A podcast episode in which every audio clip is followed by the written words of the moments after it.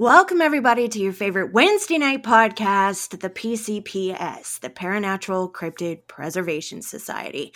Tonight, me, myself, and I, Sooth, and my lovely co host, Mebula. Hi, everyone. Hello. We'll be bringing you the creepy tales of Waverly Hills Sanatorium in Louisville, Kentucky. I'm saying that right. Yes. Louisville. All right, cool. Just making sure. oh, so this one was actually suggested by a friend of mine, um, Hawk, and I jumped on it because I've heard of it and I've seen ghost investigations done um, with like ghost, not ghost adventures, um, not Zach. It's uh, ghost hunters. ghost hunters. Yes, yes, thank you. I was going to remember it. I was. Um, and it was creepy.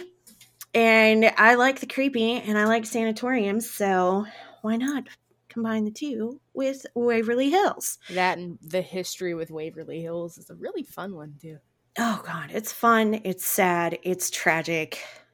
It's Just... notorious in this area, this region of the country it seems like it's notorious in the ghost hunting world as well. It is. It's a huge abandoned structure that's a tuberculosis hospital. So it was absolutely haunted and just beautiful and of course attracted all of the investigations. Yeah. All of the the spooky enthusiasts they still do tours of the place too. They have like regular tours and then they have paranormal tours. And the I think overnight tours, the late yeah, night ones. That's the six hour one, right? Yes, and not gonna lie, I want to do that one. I want to so much fun. Look, if you go, I'm going. Okay, let's go. Oh, I'm down and we actually have a friend of ours who um, we're going to be sharing his personal story that he had when he went to Waverly Hills Asylum on one of these tours at the end of our podcast tonight. So hang in there if you want to listen to a personal experience that happened with the spooks there. So I'm I I can't wait to to hear that. Cannot wait to hear that. I feel like it's going to be pretty awesome. So let's dive in to the history of Waverly Hills Sanatorium. And we're going to tell you that it wasn't always a sanatorium. Started it, as a schoolhouse. It did. It started as a schoolhouse. Um, a man actually bought it to uh, build a schoolhouse for his daughters. Um, it was by Major Thomas H. Hayes in 1883. And he had decided that he was going to do, like we said, a one room schoolhouse on the property where he planned for his daughters to attend. And the school was called both Waverly School and Waverly Hills after the Waverly novels written by Sir Walter Scott. I haven't read those novels, have you? I, I have not. I have read some old school literature, but not those ones. Yeah, I mean, now I want to though. Now I want to. yeah, considering what it inspired. Oh, definitely. Right? Like why a schoolhouse? Now I need to read the the books, the novels to figure out why he decided to name the schoolhouse after that and then in turn the sanatorium. Now, it goes on that uh, during the 19th century, the United States faced a tuberculosis outbreak. And in turn, the school uh, completely shut down and stopped operating. And the board of tuberculosis hospital decided to build a sanatorium on the property instead of to instead to have a space for individuals facing tuberculosis. So it kind of goes from one certain type of hope bright future hope schooling and education to I hope you make it through. you know what I mean? Yes, they're basically widespread death. I mean, yeah. at this time there was there wasn't a cure for tuberculosis. It was a it was a bacteria that was just wreaking havoc and killing many thousands of people every day. Right. And part of the lore of Waverly Hills is that between 50 and 60,000 people passed away at this sanatorium because of tuberculosis. In the about, let's see, what, 60 years it was open? Sorry, 51 years it was open. Yeah. That many deaths due to tuberculosis. And they weren't allowed to leave the property yeah, which I find pretty interesting because okay, so they the basically in 1908 the construction began for the two-story sanatorium and once it opened they had 40 tuberculosis tuberculosis I swear I can speak. Patients who were admitted after it opened in 1910. I'm telling you, man, I just I'm trying. Well, tuberculosis to, does not roll off the tongue very easily. It really doesn't. It does not. I'm trying to like, eh. maybe I should do like some mouth warm ups or something before I come on here. I don't know. Uh, the amount th- that I speak on the daily, like I am a talkative person, so I should be able to like pronounce words correctly, but maybe it's because I'm tired. I don't know. Anyway, so I work with funny bacteria every day and still struggle to say the name. So man, I was doing a podcast last week on um, the death cult. They call it a death cult of Santa Muerte, Muerta, Santa Muerta, in um, it's in yeah in in Mexico, and I apologize profusely because I was trying so hard to pronounce them correctly and I could not do it. I was like, just please don't be offended by the fact that I am trying, but I, I can't do this. Uh, I so, get tongue tied too. It's terrible. It's terrible. So, okay. So, we got the number of the tuberculosis patients continued to grow from 1910, and they ended up having to do a five story expansion in 1926. It's a lot of expanding. It's a lot of expanding, and but it allowed up to 400 patients to stay there at once. So, I mean, it, it, it's a good expansion, but it took a bit. It took a little bit for them to be able to make this upgrade, this expansion. So they end up with 400 patients. And being that tuberculosis, I got it, was contagious and highly deadly at the time, the patients were secluded from others in the community for, you know, personal safety reasons for everybody else, you know, so that it wouldn't spread have another outbreak. So the sanatorium basically became its own city, its own little town. It had a post office, it had farmland, it had its own zip code, and anyone that worked on site was not allowed to leave the property. And that is where this body chute comes in. I'm kind of creeped out by the body chute. The fact yeah. that they call it a body yeah. chute. I it creeps me out because it's a very long tunnel. In the well tunnels are normally in the ground anyways but it's in the ground and it's dark and it's creepy and, and the logic behind why it exists. Yeah it's explain to them why they created an underground body chute they thought that other patients seeing the dead bodies would discourage them and it would make whatever treatments they were using less effective. However, this did not work. They were transporting at least two bodies every day. Through the body chute. Through the chute. Through the chute. 500 foot tunnel that goes from the hospital to, well, down and out. Yeah, down and out. They also used it as a bomb shelter and they used it as a tornado shelter so they had to move all of these patients into that body chute. So it's a and it's it's not like all stairs either. There's one side of it is a ramp the other side of it is stairs. So you're moving these death deadly deathly ill people right in these weak states as quickly as possible down this 500 foot damp tunnel. dark tunnel. Yeah there's from what I've seen from the pictures and the videos that I have seen, there is not a lot of light sources in that tunnel. It's almost like they were using just like lanterns and torches. At one point, they had to. There was no way to wire that for electricity. Yeah.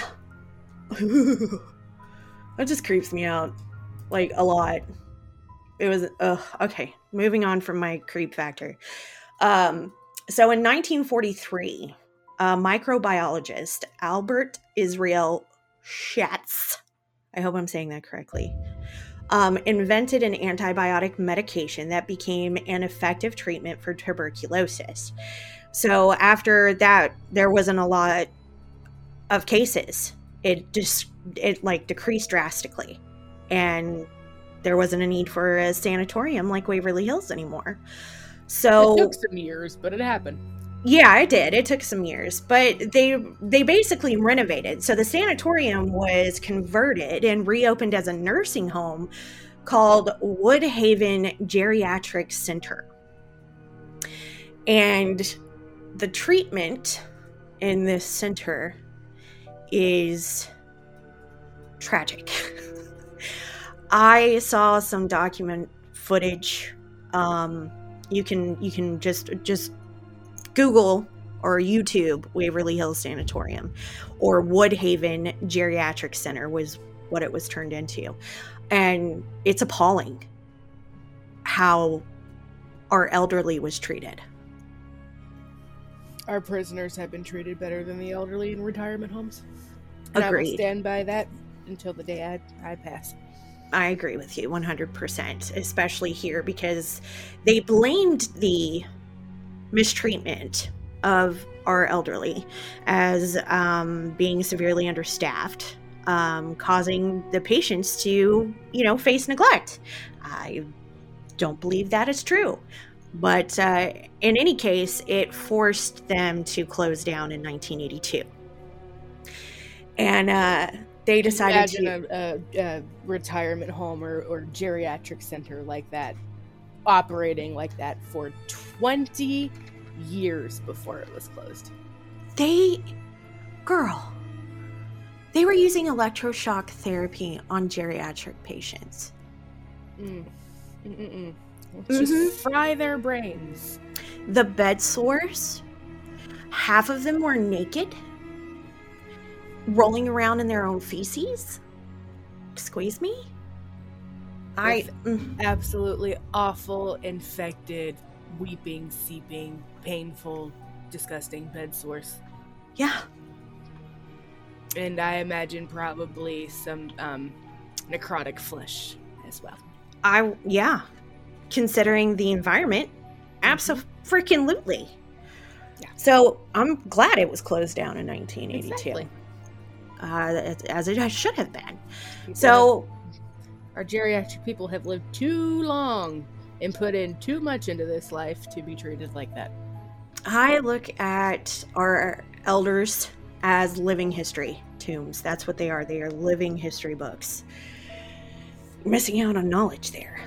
Good knowledge from a lot of them anyway. So, anyway, so they they decided to convert the property, right? And they made several plans for the property after the the geriatric center was closed down. And their the first failed attempt was a minimum security prison. Go figure.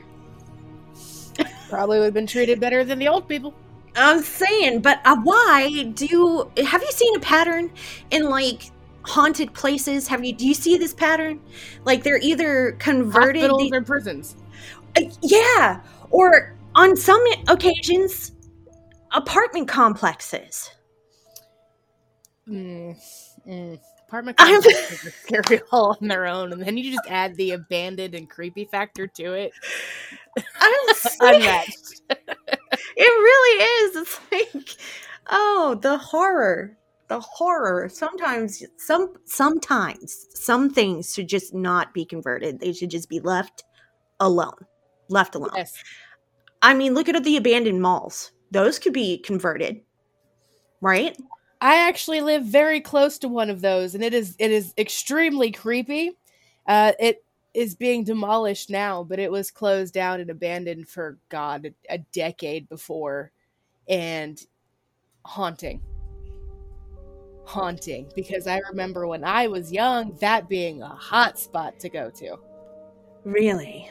hmm I mean, is it like, have you gone back at any point? I have seen it, um a few, it was a few years after they had closed it but it had already started falling into disrepair and it was just dystopian and surreal and creepy the creep factor was high on that one But see, that's also like a missed opportunity. That could be a homeless shelter. That could have been a shelter for abused peoples. It could have been turned into a school. You know, that's and have you seen all of the like abandoned mansions and things that are just oh yeah but if anybody's curious about what that mall is um it is westland mall in columbus ohio abandoned and creepy I believe it. I believe it. I've been I went into an abandoned um well it was it used to be it's not anymore. Um it was an abandoned plantation. That- Ooh. Yeah, and i can it- only imagine the vibes in that place Girl, let me tell you. It's a okay, let me tell you this little story. I'm gonna tell you my little story here. I was a little teenager. side tangent yeah i love you Yes, little side tangent here. Um, so I was with a couple of my guy friends, teenagers. You know how we are. We're we're trying to find something to get into, and this it was huge. And the yards were still manicured. It was still being kept up by the city, but nobody formally owned it, right? So one night we decided to get a wild hair and we're bored and we pull up to it and the driveway goes it circles pretty much the entire house and it's it's pretty big and it had one of those uh, built-in carports the really pretty ones the cement and concrete and brick and it had pillars and everything where you could drive under it and drop whoever off and then drive you know around and whatever. So that's where we parked. And we went around back and we thought we were going into um like a side room like a pantry or something right? Because the door was ajar completely dark in there. And of course the guys are joking around pushing each other i'm not going to go in no you go in i'm not going in you go in blah blah blah so i just said screw it i'm going in and then there's you Yep.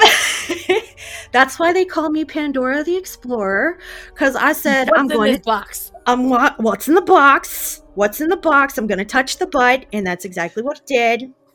And I went in and it wasn't a pantry, it was like a smaller kitchen. And it was for Micah, like from 1950s. wow Okay. Yeah. Everything was like there was like a hole in the floor, you know, typical stuff for something that's not being upkept, you know. Um, there were bags and bags and bags of old like mail unopened, just piled everywhere. ooh Yeah. And I had to like step over like garbage bags and like grocery bags and stuff.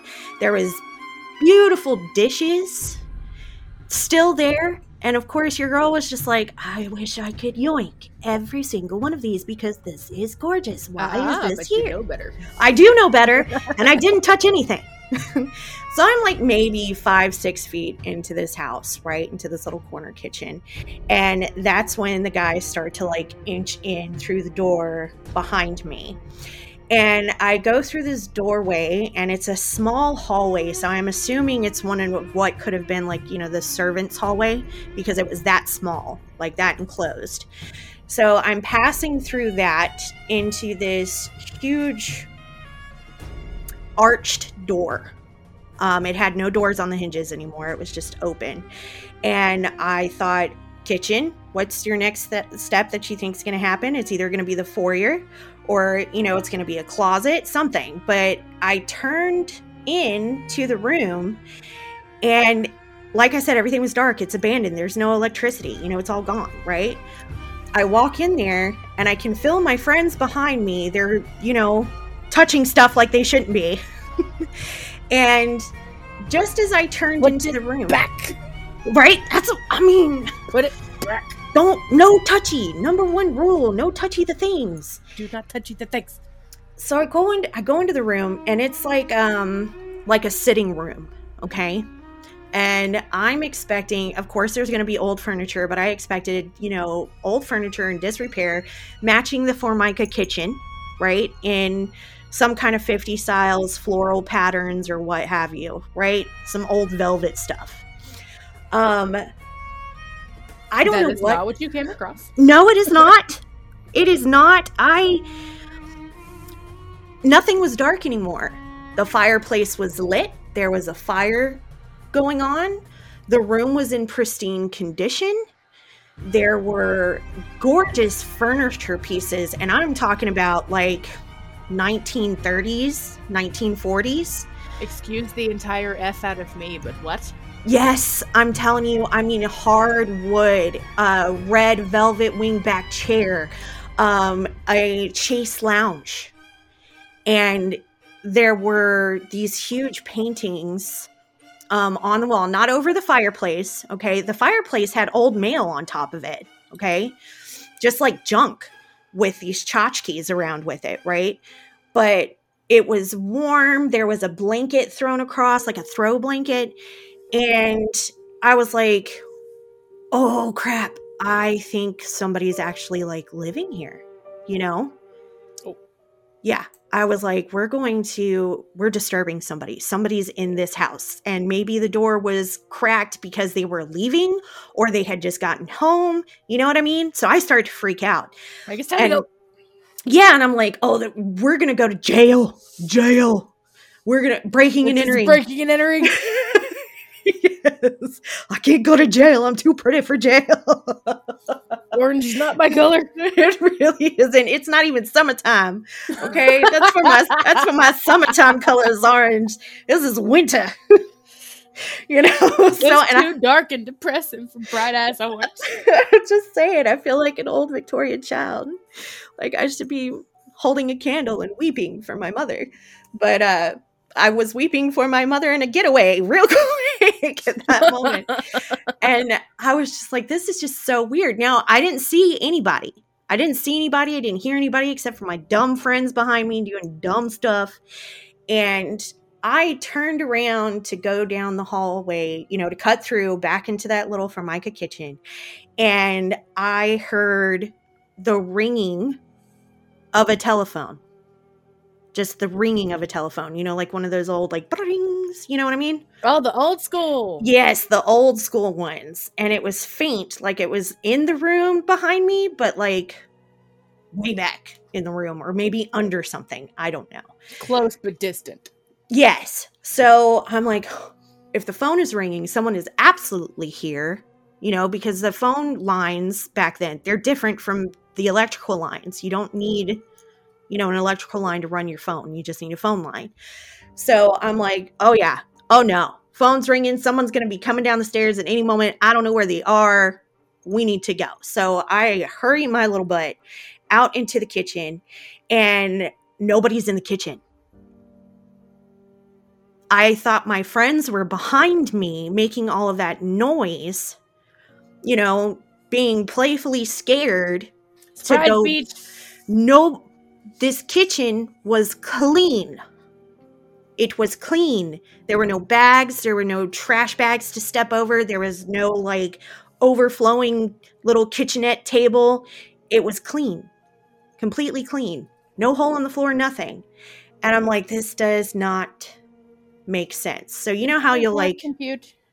Yeah, you know how you get like super scared and you think it's like your adrenaline that's making you see things differently. You know what I mean? Mm-hmm.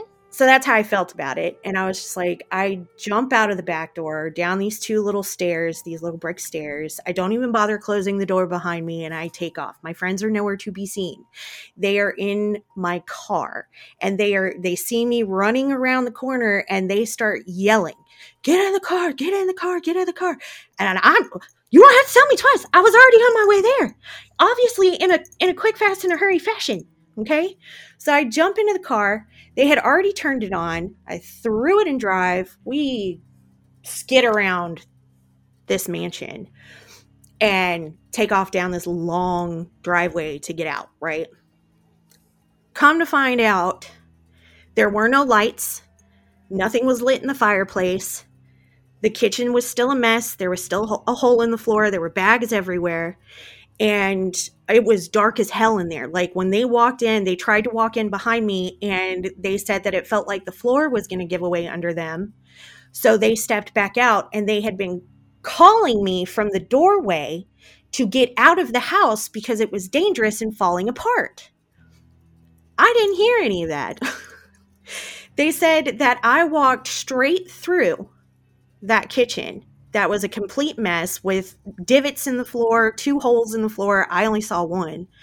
Um, piled high with trash, broken dishes, and everything, and that the floor was giving away. But I walked through it like nothing was wrong. Like it, it just, like there were no holes, there was nothing. The house And- wanted you to walk in it. See that it's throwing me for a loop, girl, because what I saw was completely different from what they saw. They said when they when The I got house wanted you to walk in it. I didn't see anybody. You I didn't- didn't, have to see anybody. Houses and, and dwellings and, and buildings can hold energy. They can also Yeah. project things. That house wanted you to go in it. It wanted you to see its former grandeur. And, well, it was gorgeous. So thank you, house. But it creeped the hell out of me because my experience was completely different. They said that once I had stepped into that hallway, that's that servants' hallway, they said it was completely black. They couldn't see me. They I was like I, I couldn't hear them at all. So they got they hightailed right out of there, jumped into the car, turned the car on, and they were going to leave me. You better not have. They didn't, but they were going to leave me because they swore up and down that I completely disappeared into the darkness and didn't say anything. And guess how long? Because for me, it was maybe about five minutes. Probably The about half thing. an hour. It was about a half an hour. I was gone in there for about a half an hour, and my other friend, I don't want to name names, my other friend who was with me was screaming at my other guy friends not to leave me and that we needed to go back into the house because what if I had fallen through the floor and I needed help? So they were arguing back and forth on if they should leave and go get help or if they should stay and go in and help me when I came running around the corner full speed. So, Full speed ahead. Get the hell out of there. right? Goodbye, Dodge. Right. I took a wrong turn at Albuquerque. this is not where I was supposed to be. I mean, I was supposed to turn left at the ectoplasm, not right. I'm saying, like, maybe it was a pocket dimension. I mean, it could have been a pocket dimension, Entirely mean? possible. But house projecting. Yeah, or the house projecting, much like Waverly. I'm sorry I went on that tangent. I just thought it was very relevant to what we were talking about tonight. Oh yeah, creepy ass building. Have you had any experiences like that before? Um, not where I've seen a house or details of a house that wasn't actually there, but um, this is uh, this might be a story for another podcast. My family house in far eastern Kentucky that my great grandmother lived in when I was little was very, very haunted. Everybody in my family had an experience there to the point where my grandmother would not even stay there. Was was it malevolent? No, it was just creepy as hell because there was several of them. There was one that wasn't very nice. He really I don't I'm not sure who he was. I'm not sure if he was a family member. I'm not sure what was going on there, but he liked to pull the blankets off people and not let you have them back. Oh, that's asshole. rude. That's rude. There was another one that liked to scrape the very heavy antique wooden kitchen chairs across the dining room in the middle of the night and wake everybody up by being loud and obnoxious. Yeah, that's rude. That's straight up rude. My great grandma had one of those old school alarm clocks, and I'm talking the ones you had to wind that had the freaking bell on the top. Oh, They loved to set those off in the middle of the night too. You could hear conversations. It was just, it was a time. it was spooky. Oh yeah, See, we might have to make this a series, haunted places of Kentucky. there's a lot that could contribute to it. I mean, it is the Appalachian Mountains. Everything creepy happens in the Appalachians. All right. Lots and lots of iron. Yeah, and I'm pronouncing that correctly and not the way I normally pronounce it. Okay, so I do not want any of my my friends to to get on to me about correct. You can tell what region somebody's from by how they pronounce Appalachian. Yeah, I say Appalachia. So Yeah. it's it's Appalachia to me, but it's technically the the name of it is the Appalachian Mountains. Appalachian. It's Appalachia. y'all. I grew up and there's there's some, there. It's Appalachia. those mountains and the cave systems. Oh, don't even get me started on the cave systems. I gotta go. I gotta go. I gotta stop because the tangent's gonna be too long. It's gonna be too long. We got too That's a to talk about. whole other episode. It's a whole nother episode. we'll just start in Kentucky and work our way down the line, okay? For real, though. So, so speaking of uh Jesus-y things, one of the buyers, one of the buyers, this one made me laugh. this one made me laugh too because I'm sorry, the world's tallest is in Rio, right? So this guy, um, they shut down the security prison idea, right? So because the community was outraged by the idea, they did not want a prison in their their town. Okay, so there were ideas for apartment complexes. See what I'm saying? Apartment complexes. Uh, why? This this statue, the statue that they tried. this one was a guy who wanted to and he he had a plan and everything to build the world's tallest Jesus statue on top of the asylum. What was his Mr. name? Robert Alberhasky. Yeah. He wanted to build a giant statue and turn the uh, facility itself into a chapel. A god mall. Yeah. They they wanted to turn it into a god mall with like a cafe and an art center and a chapel. It was cray cray. I call those god malls. They get That's too big. they are. yeah, it, they get too big to be considered a church to me, and it becomes more of a mall. So, I mean, to each their own, but you know, it is what But- it is. The the reason why is what I find so glorious about this. I love it. What was love the reason why? So the first, the development was supposed to cost about altogether between the statue and the rest of the God Mall about a total of twelve million dollars, and they were trying to raise this, and they did not. They Nowhere freaking close. Nope. They raised about three thousand dollars. That's three it. million, not three hundred thousand. Three thousand dollars towards their twelve million dollar goal. Mm. Could you imagine twelve million dollars for a church? between March of 1996 and until the project was canceled in December of 1997. So in a total of let's see 21 months they raised about $3,000. Yeah, nobody wanted that. No. Nobody wanted that. I don't blame them. I, I I'm gonna be honest.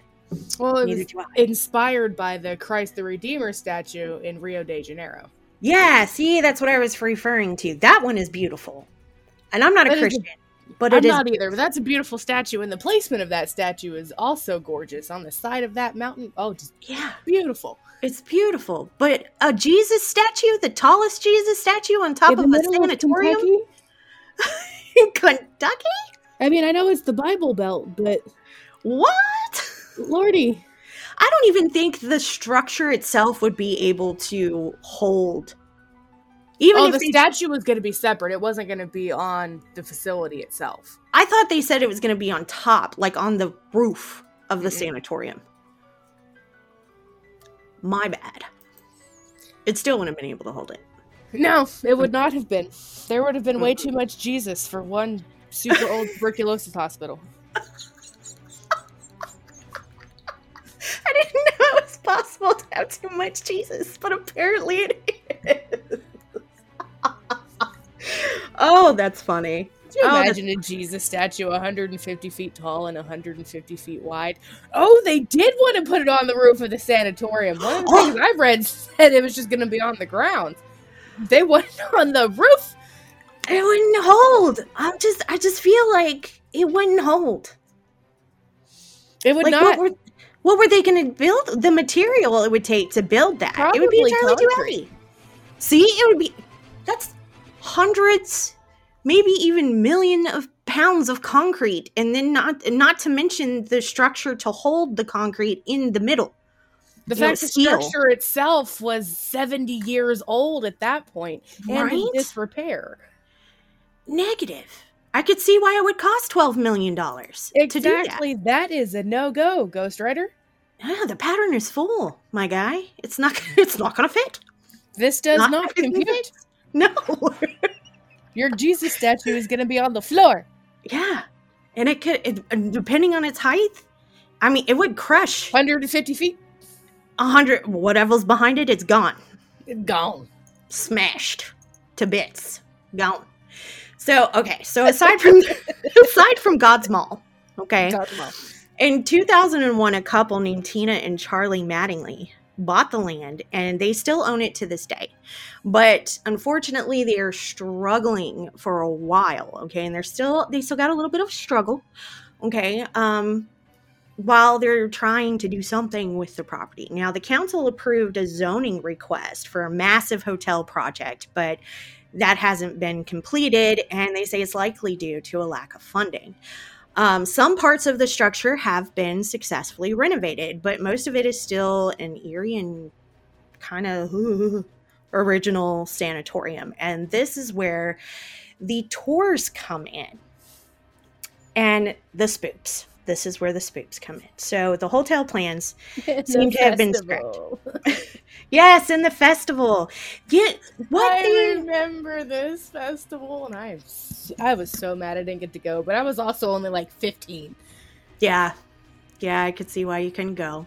Sounds of the Underground Music Festival. It was a whole bunch of metal bands, and some of them my favorites, like Hatebreed and Shadows Fall and Chimaira and Lamb of God and Gwar and just Oh, so Gwar. many good ones. I just saw Gwar and Lamb of God and Hatebreed a few weeks ago. No, a week ago. A week ago, girl. It hasn't been that long. yeah, it was a little over a week ago. that was uh, Inkcarceration, right? Inkcarceration Festival at Mansfield Reformatory. Yeah. Ohio State Reformatory. Another spoopy place. And wasn't there a film that was Shawshank Redemption. yeah, Shawshank Redemption was was done there.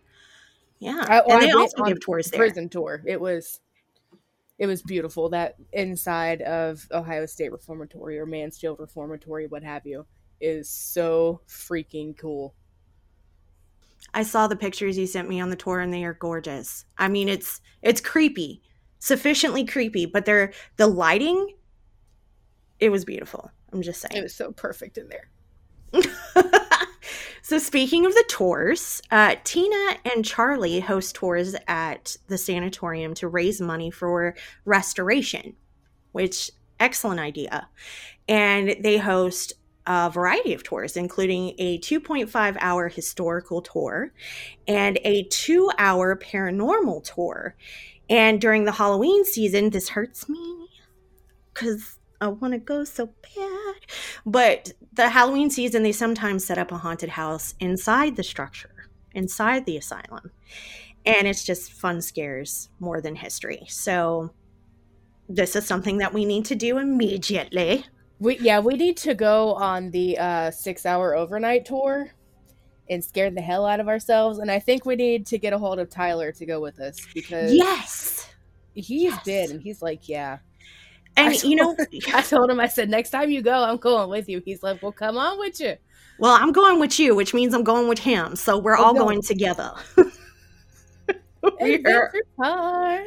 Adventures with Tyler. Speaking of Tyler, I said we were going to do it at the end, but it's way more relevant for right now. And I'm going to use it as an opener to introduce you guys to the residents, the resident ghosts of the sanatorium. resident ghosts, the darling ghosts of our sanatorium, the people who are stuck there for eternity. Yes. So Tyler is a is a friend of ours. Um, we spend a lot of time playing video games with this this wonderful man and Hawk, who is one of his friends, and one of our friends as well. And Tyler had a few things to share with us about his personal experience at Waverly Hills during one of the tours. It was one of the 2.5 hour tours. And uh, I was it the paranormal? Did he specify which tour it was? He didn't specify which tour it was, but he did tell me about some of the extremely creepy things that happened to him on this tour. All right, it's time to share. Share the story with us, Mavs, Shall I about share Tyler. the awesome? yes, he- share the awesome. Our darling Tyler. He says that uh, he was on the tour on either the second or third floor, and he can't remember exactly which floor because it's creepy. And he stopped and looked in a room, and the rest of the group kept going. So when he looked down the hall, the group had already turned the corner. He said he was walking pretty fast to try and catch up. And as he walked by one of the doorways, his shirt got grabbed and pulled tight, like something was trying to grab him and pull him into the room or to get him to stop. He said there was no wind in the place, and he stopped and looked around.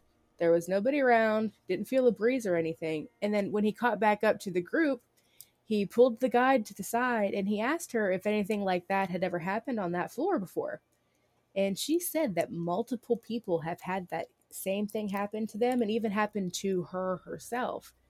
And uh, he found out that the spirit of a child can be found on that floor and they will try to get your attention by holding your hand or pulling on your shirt to try to get you to stop. that's that's creepy. And he said that his shirt was pulled tight like as if somebody yanked on it not just like a, a slight tug but it was yanked Dang. And he he wasn't like standing near any doorways, like it could have been caught on a nail or something. yeah it, it, it he wasn't standing where it could have been caught on something it was like something just grabbed him and yanked and Wow. was trying to get him to come with them Dang. Dang, Tyler. Damn tyler we ain't talking about your shoes. We're talking about holy crap balls, Batman. tyler with the good stories Right? Now isn't there a second one involving the horrible and creepy body chute? there is and like it's it's spooky and creepy but so part of the tour is you're walking down the body chute and he specified that about one side being steps and one side having the ramp he said the whole group went down and him and his buddy went further than anybody else which honestly i would have done too because who who wouldn't? I don't even know who, if I who would have loves the spoops who wouldn't? I know i would. It's a hole in the ground. and he says he's walking he gets to the point where he can't hear anybody anymore and he turns around and it is just pitch freaking black and he was the only one left in there. Like even his buddy just disappeared So his buddy just up and dipped and left him down there? exactly just left him down there Nah, that ain't a friend. with the ghosts and the demons that is no friend sir that is not a friend. and no. said that he hauled ass to get back up to the steps and he got to the door right when the guide was about to shut it and lock it so our No. darling friend tyler almost got his ass locked in the body chute No. Do you know how many videos I have watched of ghost hunters going down that body chute and being like, there was like, there's pictures. Y'all, yeah, the one pictures. on was I think it was Ghost Hunters where there was the entity that just comes running at them in the Yeah. chute. And I was like, oh. That's a negative, my I told friend. him, I said that makes you a very brave man going that far in that chute, but I would have Yeah. totally been right there with you, my dude. Right, but and but here's what boggles my mind. Riddle me this, Batman. Why, why, Tyler? Why? I'm speaking to you, Tyler. Why would after you have had this experience being yanked by some unseen force in the same area? Why? What in your brain said yes? I want to go down the body chute. Nothing bad's gonna happen to me there. Uh, see, I I'm can't speak for Tyler here, but I can speak for me. Girl, why? Why would you do it? Why? Girl, I went into the solitary confinement room at um the Mansfield Reformatory, and it was like So- tight as hell to get into, but it was really freaking cool. It So was what- an experience. What you're telling me is you nearly died? Uh, I I felt some things. It maybe, maybe, but I definitely felt some things. See, people talk about putting me on a leash. I need to get you one of those ki- those like kids leashes where it connects like wrist to wrist. That's gonna be us. Except, can you make it less like weird coil and more like gothy chain? Because I can get down with that. Watch, I'm gonna buy one and decorate it. I'm gonna make it black and I'm gonna decorate it with spikes and stuff. At least we can. It'll double as a as a a weapon. Really cute accessory. a great a weapon. accessory and a weapon and, a way that you neither one of us get getting lost. too far from each other because we're both going to be adventurous. So done and can't done. for Tyler, but I can tell you that I would definitely go down that chute in a heartbeat. Ugh, I can't. I Give me a flashlight, girl, and I'm I good. can't. I can't say I can't do it. I can't do it. I would I would freak all the way out. all the way out. Couldn't do it. Well, if we're stuck me. together by chain, I think that you might have no other choice but then to go with me. I don't know if that's a. Oh, now I'm rethinking my life choices. I have a feeling our adventures might make you do that a few times. Probably. Apologize. Probably. See, people are like, no, Pandora, don't do it. No, Suthi, don't touch the butt. Now it's more, now you're just to pair me up with Meps here, and I, I'm not going to have a choice. I'm going to have to go touch the butt now. That's, That's gonna be, the first going to be time in my, my life I've been called a bad influence. I'll take it. I love it. I need to be pushed past my boundaries anyway. So I got you, girl. screw it. Let's go.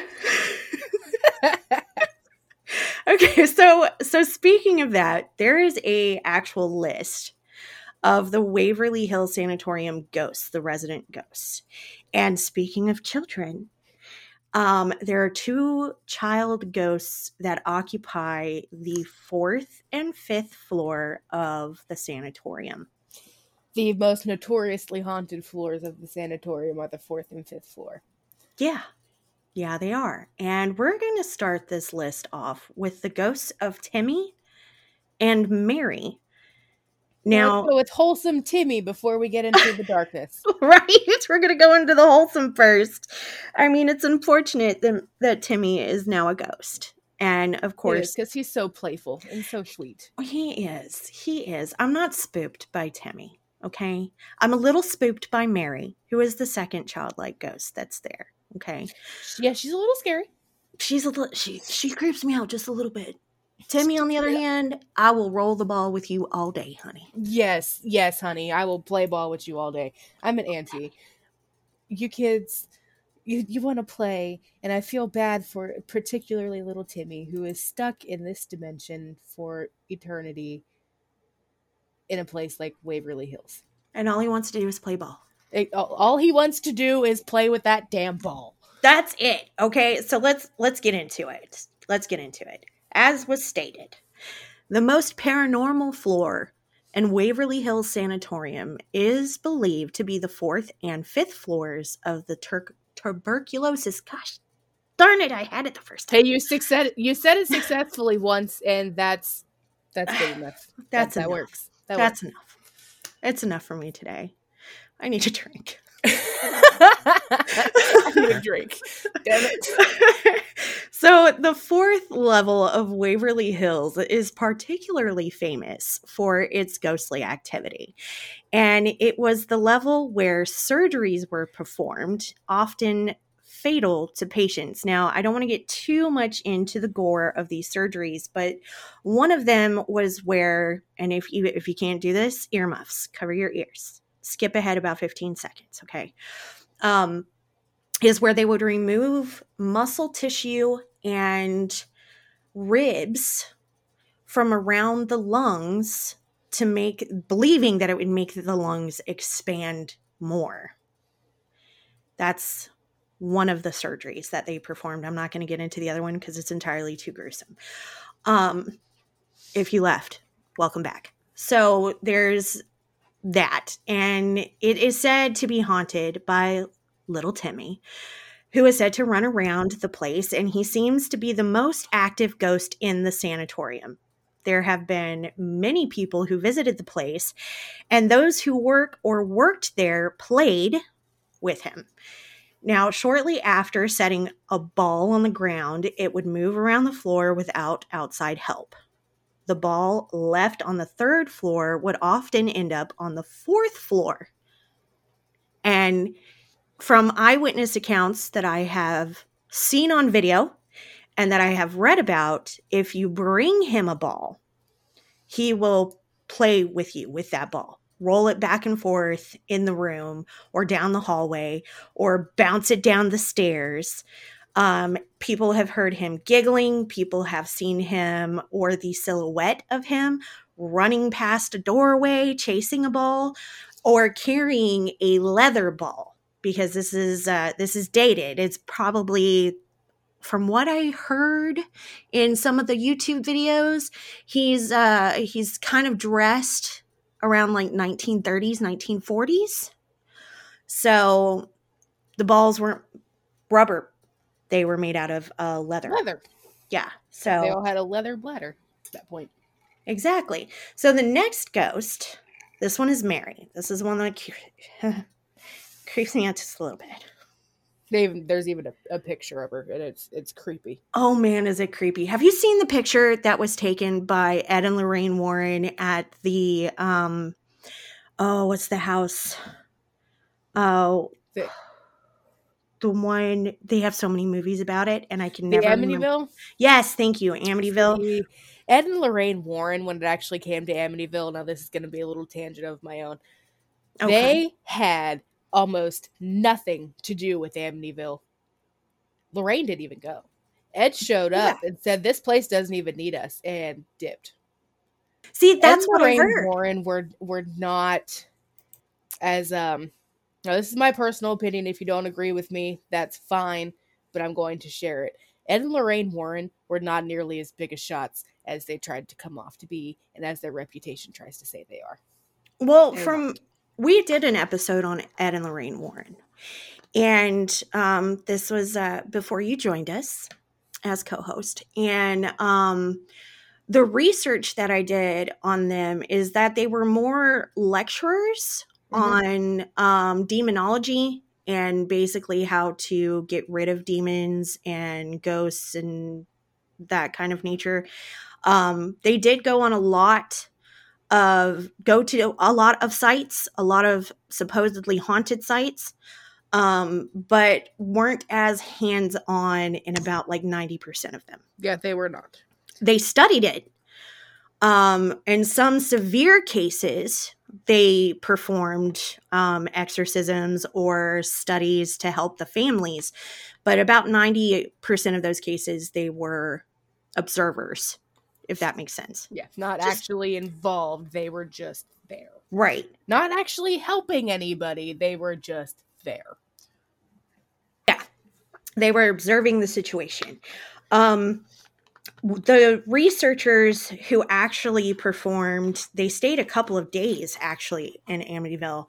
And one of the most it still gives me chills. Like I'm talking about it and I'm getting goosebumps. That picture of the little boy who was one of the murder victims in the house, uh, standing at the in the doorway at the top of the stairs. Have you seen it? Yes. I tell you, every time I mean, I'm not even looking at it right now, and I'm getting goosebumps. like I am telling you, it is not. That is not a kid. No, it's not a, child. a child. That is not a child. Well, it's, it's something that's really common for demons and other dark entities to take the form of children because children are so innocent. Yeah. You, they lure you in with yep. the innocent act, right? Mm-hmm. But I'm telling you, if you're if you're anything like me and you get you get the feel feels in places and you saw that, your first reaction would scream, burn it down with fire, and run away.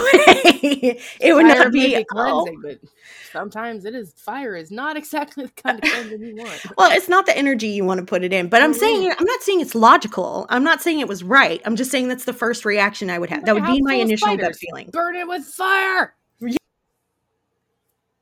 Burn it all down. Exactly. It's not the right move but, it's a move nonetheless. It's, exactly, it's a move. It's self preservation, is what it is. Okay, fight or flight or burn it the hell down. Yes, exactly. And if I could, if I could burn it down, I would. I would. So let's get so speed. Going back to the picture of Mary, it is creepy. Um, I will try and post these pictures um, and the article that has these pictures in our Discord. If you're not a part of our Discord, go ahead and click that solo link and it will take you there where you can see all of these spoopy things readily available at your fingertips. I digress. So, the um, other ghost, Mary, is said to roam the empty hospital, occasionally identified as a former patient, Mary Lee. And there is a picture of Miss Mary. Um, although there is no certain way to check this guest connection between the haunting at Waverly Hills and this particular apparition, the patient by this name did exist. She came to Waverly Sanatorium as a healthy child, contracted the disease, and died within the walls. She and I don't mean like she crawled into the walls. She was just in the sanatorium when she passed away. What that tells me is she was either the child of a patient or the child of a uh, worker. Yeah, that's also what I'm guessing as well. They describe her as slim, um, petite, and said to be roaming around the halls of the main building of Waverly hill Sanatorium as well as surroundings of the hospital. So she leaves the sanatorium. That is a very intelligent haunting if she is just roaming the grounds instead of just one building or one area.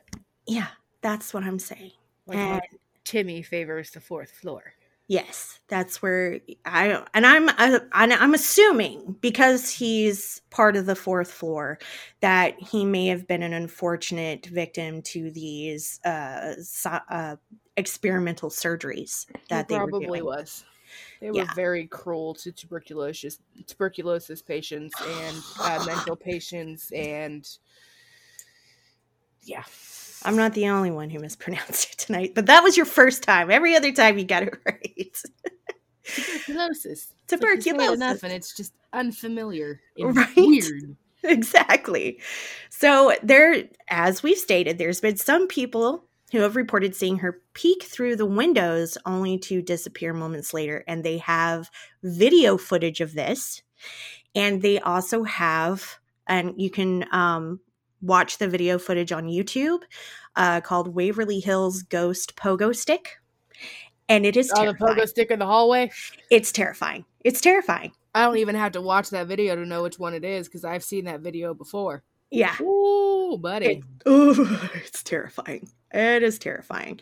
Now that's why Mary creeps me out. Timmy, not so much. Mary, hmm. Mm. Moving on. There's the doppelganger. Would you like to tell them about the the doppelganger? Oh, the doppelgangers are fun. Yeah. So and creepy. Doppelganger literally means double goer in German. And a lot of visitors to the site of Waverly Hills and some volunteers they claim to have seen doppelganger on the floors. Uh, it basically describes a look-alike spirit of a living person. Uh, they walk around like a normal human being, and some have even claimed that the ghosts and the doppelgangers at Waverly Hills have talked to and interacted with tourists. And a lot of European cultures believe that if you were encounter your own doppelganger, it would basically mean a quick death is imminent. Dang. You imagine running into a doppelganger though, just a ghost that is talking to you and interacting with you like they're just a, a person, like they're there? No. Well, I mean, yes, but that doesn't mean I want it to happen. Yeah, there's a couple interesting pictures of the doppelgangers here. Yes.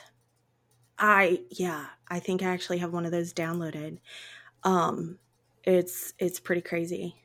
Yeah, it's right there. Yeah, okay, so she's like in walking it, it's a she at this. And it's I say very, it Yeah, it's a she. It's a very yeah. a very pretty young woman. Yeah. But it's just she's also transparent in some places. So. Yeah you can see her face and her shoulders really well, basically from like the sternum up, and then the rest she's just kind of she's there and you can see a shape, but she's misty. Yes, yeah, exactly. That's what I was gonna say. It's a little misty. It's a little misty. Now these are gonna play into what we're going to speak to you next about. Uh room 502. Okay. Ooh, room 502. Yeah. Now, here's a trigger warning for room 502. It deals in self unaliving. Okay. So if you cannot, if that's something that you cannot handle, um, go ahead and dip out. It's perfectly fine. Nobody's going to blame you. Okay. So I'm just going to give you that warning right now before we get to it. Um, it's called The Blonde in the Window. And there are some photos captured in some selfies from some people who were visiting the area. And uh, there's two photos. And as I said, we'll provide these on their Discord so that you can look at them and make a determination for yourself if they're real or not. Okay. Speculation is great. Um, so the site where the photo was taken have no windows at least at the time when it was made. So, reflection would not explain the appearance of a woman behind the two women in the picture. By the way, if you were curious, why is that all the ghosts of the sanatorium appear as white or Caucasian? There is simple explanation for that. All African American patients were taking taken to a hospital that was designated for African American people. And it was at a certain distance from the main building and has since been demolished. Okay. Mm, racism. Boo. Boo. Boo. So racism. there's yeah, there's the explanation for that. Um I mean I mean it, it doesn't make sense. It doesn't make sense to me. Does it make sense to you? It doesn't make sense to me. No. I'm not going to stew in my own juices right now about it.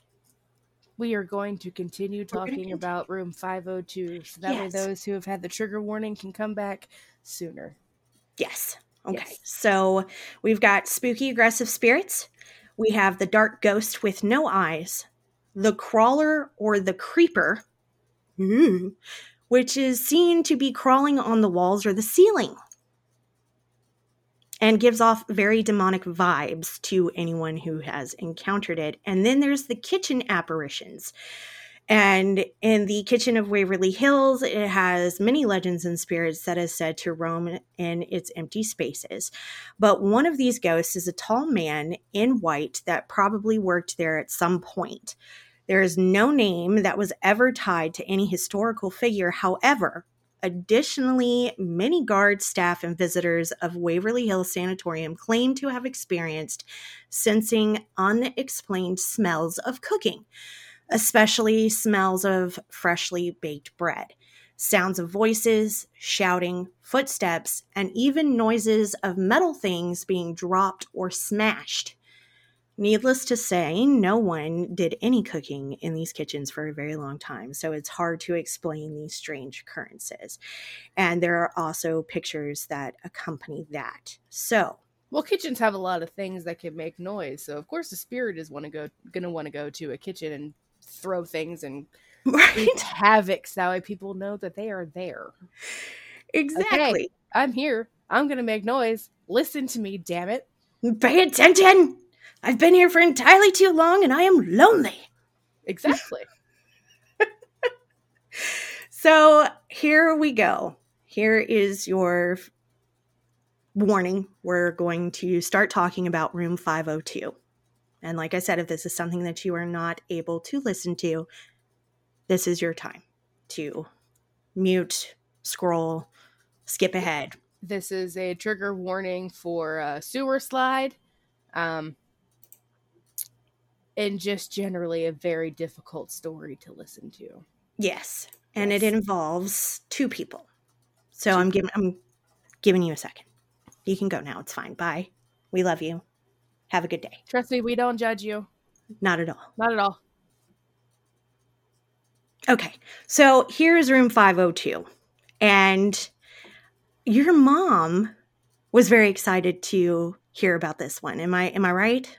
Yes, uh, my my mom and myself are are uh, quite familiar with room 502 and what's happened there. Yeah. Well, I mean, I don't blame you because it's fascinating.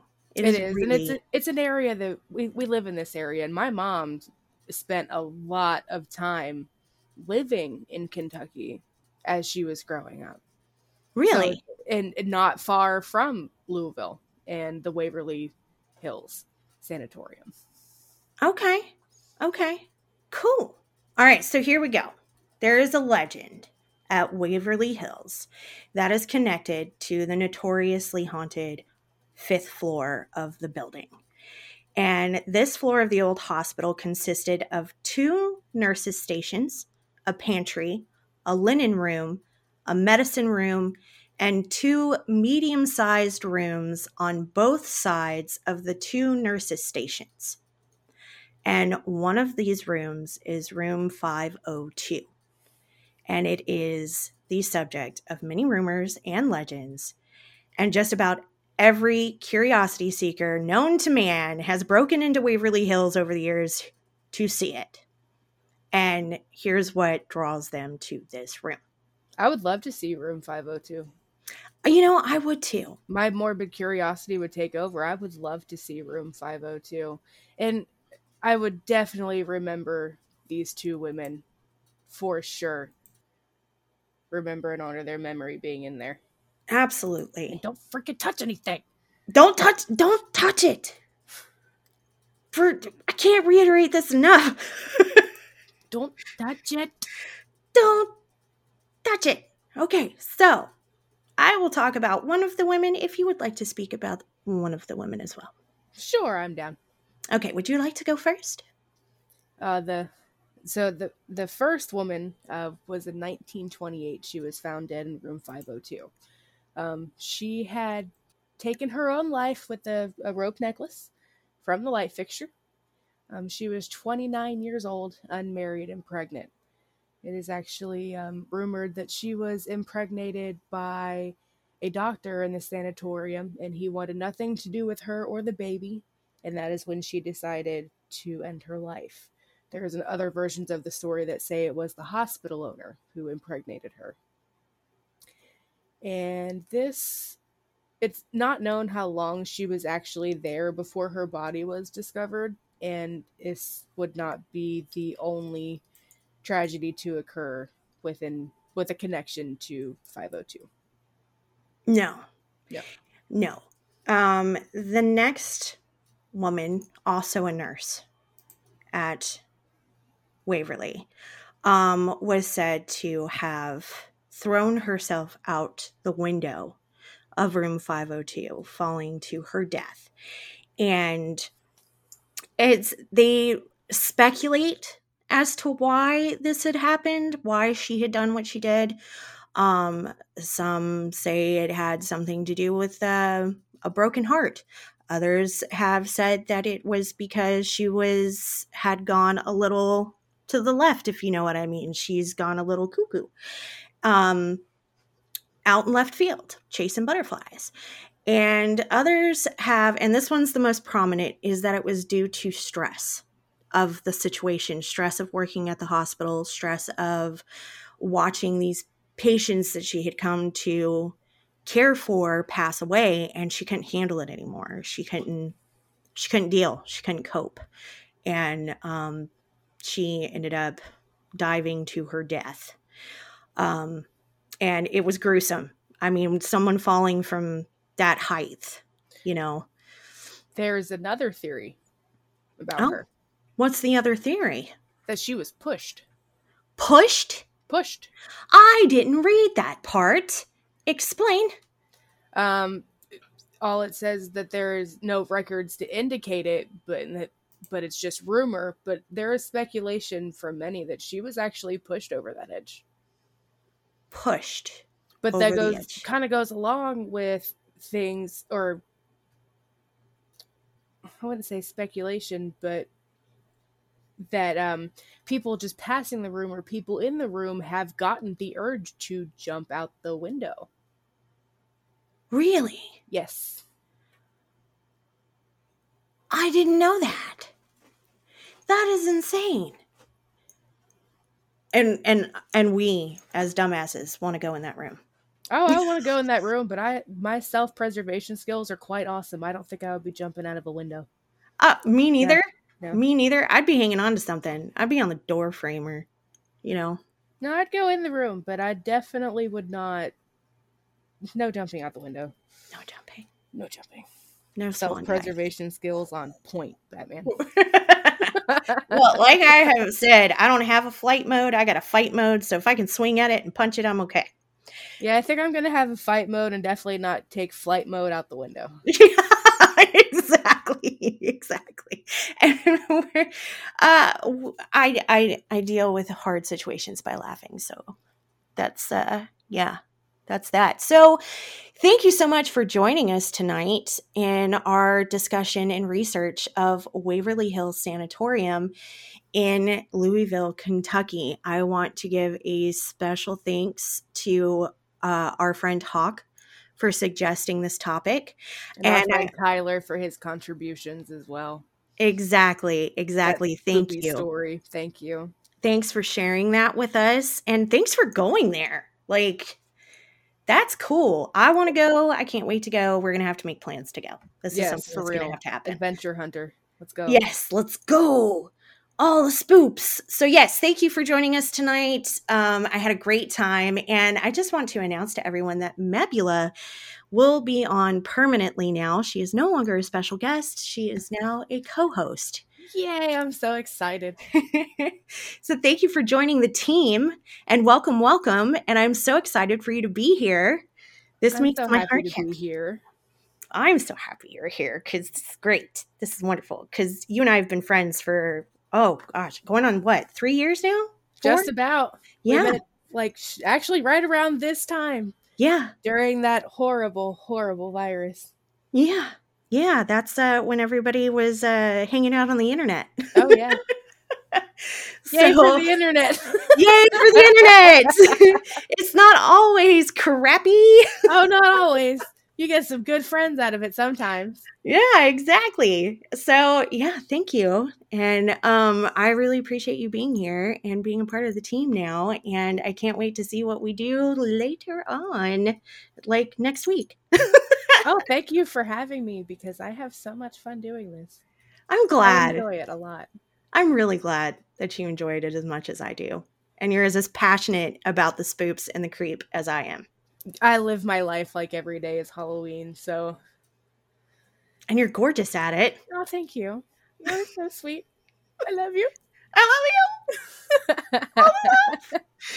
so, as I say, don't forget to check that solo link. It takes you to all of our places the TikToks, the Twits, the Discord, the Facebooks, the Spotify, the iHeartRadio. You know what? the list goes on. You can catch us anywhere. So don't forget the salt. Check under the bed, grab your favorite whoopee, and turn on that nightlight because you don't want the woolly boogers to get you. They attack, they bite. They bite Bye. right? Exactly. bye bye.